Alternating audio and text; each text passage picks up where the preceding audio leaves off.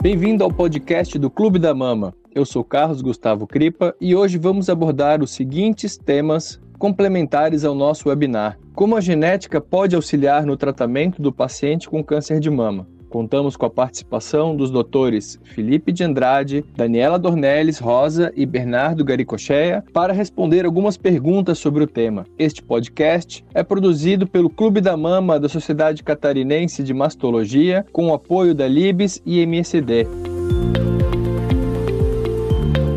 A genética está cada vez mais inserida na prática clínica como ferramenta que auxilia médicos e pacientes nas tomadas de decisões e promete indicar novos rumos terapêuticos. A evolução tecnológica que permite crescente acesso aos dados genéticos também nos desafiam a interpretação e aplicação desses novos conhecimentos que devem ser constantemente renovados. Tais fatos marcam o início de uma era da medicina da precisão, aonde a individualização dos casos será influenciada pelas informações genéticas que permeará as diversas etapas do tratamento do câncer de mama. Será que estamos preparados para lidar com os novos desafios estabelecidos e com os que ainda estão por vir? Nosso podcast está dividido em três episódios complementares, onde cada convidado responde uma pergunta pertinente ao tema.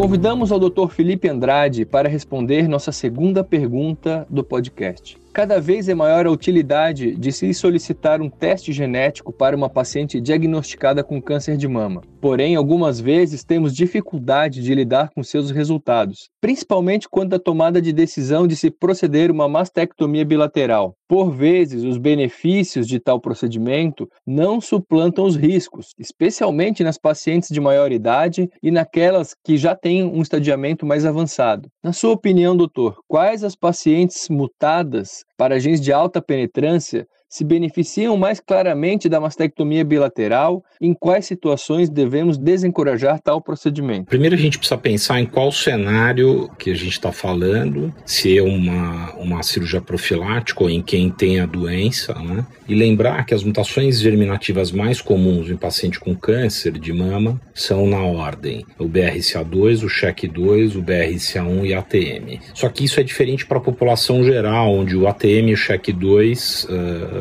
aparece quatro vezes mais do que o BRCA1 e duas vezes mais do que o BRCA2. Né? E também lembrar que o, o, o ATM, o SHEC2, ele tem uma penetrância menor. Bom, eh, eu acho que uma coisa importante sempre é, é, é, fazer o cálculo de expectativa de vida. Ele pode ser muito útil em alguns casos, quando você propõe a cirurgia. E, e uma boa pergunta é se a cirurgia contralateral realmente vai impactar nessa sobrevida mas não deixar de avaliar a possibilidade de reduzir a própria incidência de um novo câncer. Eu acho que isso realmente é um ganho. Você fazer a redução da incidência certamente é um ganho, mas uh, é um cálculo mais complexo quando você avalia a idade, quando você avalia uma paciente que já tem um câncer, uh, já no estadiamento um pouco mais avançado, e o quanto que uma cirurgia profilática, por exemplo, contralateral, vai trazer de ganho. Uh, de, de forma geral, então, se a gente juntar juntar essas duas situações, tanto a profilática como a contralateral uh,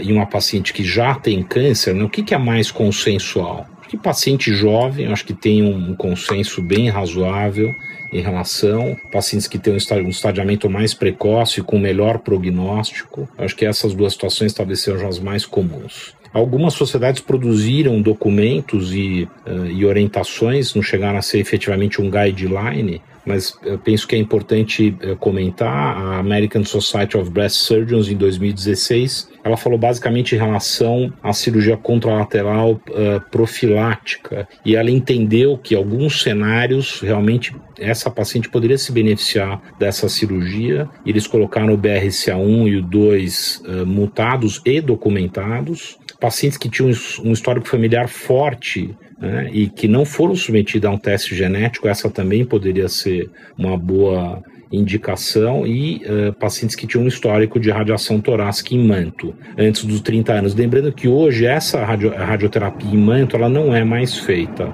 tá? as técnicas são melhores. E ela poderia ser considerada em pacientes com menor risco né, de um câncer contralateral. Então, por exemplo, pacientes com cheque 2, PALB-B2, o TP53, o CDH1. Eu entendo, por exemplo, que no, no caso do TP53 especificamente, né, que é a mutação de Lifraumene, muito frequente no Brasil, uh, os estudos mostram que essa, esse risco é progressivo. Então, mesmo uma paciente mais idosa que apresente a mutação do, do TP53, ela pode, pode e deve se beneficiar de uma cirurgia profilática. Continuando, a, o SSO, né, que é a Society of Surgical Oncology, em 2017, ela também fez uma, uma extensa avaliação sobre a cirurgia profilática. Ela mostrou um, uma redução no risco futuro de câncer de 90% em pacientes com mutação de BRCA e uh, ela pontua muitos estudos que mostram a salpingoforectomia. E quando ela é associada à mastectomia profilática, ela tem um ganho de 95% em relação a essa redução de risco também, como, gente, como falamos anteriormente, mais indicada em pacientes com risco realmente grande e jovens, e mais jovens. Uh, o mastologista, na visão deles, o cirurgião de mama nos Estados Unidos, ele tem que facilitar essa tomada de decisão da paciente e não decidir por ela e fornecer uma estimativa precisa desse risco. Quer dizer, qual é o risco real que ela tem de desenvolver esse câncer e o benefício que ela vai ter, tanto no cenário profilático como no cenário de uma adenectomia contralateral profilática em alguém que teve câncer. Finalizando, a Cochrane em 2018 fez uma revisão, essa é uma revisão muito bacana, já uma segunda revisão, ela pontua uh, que a cirurgia profilática ela não é um procedimento simples, ela é radical, pode trazer realmente consequências para paciente e que claramente ela deve ser discutida em pacientes com mutações de alta penetrância. E quando a gente fala em alta penetrância, sempre o, o principal que vem é o BRCA1 e 2, como a gente comentou. Não indicar em pacientes com risco médio uh, de câncer de mama, né? E lembrar que uh, a cirurgia ela não é a única proposta. Você pode propor um screening mais agressivo, você pode eventualmente propor uma terapia endócrina, você pode propor uma salpingoforectomia, considerando a idade, né, a paridade, todas essas questões, isso pode ter realmente um efeito protetor e ela tem que saber disso. Acho que para finalizar, a cirurgia profilática ela é realmente um tópico de discussão muito interessante. Uh, hoje em dia, ela realmente, cada vez mais, ela tem sido considerada em pacientes uh, que têm realmente uma mutação comprovada. Esse é um ganho da nossa prática. Uh, antigamente, ela era feita só por um risco, só por uma vontade da paciente, e hoje a gente percebe que esse critério tem sido seguido de uma forma mais rígida, aguardando esse teste genético. Uh, espero ter contribuído para a discussão. Um abraço a todos. Agradecemos a participação do Dr. Felipe e convidamos a todos para conferirem nossa última parte deste podcast.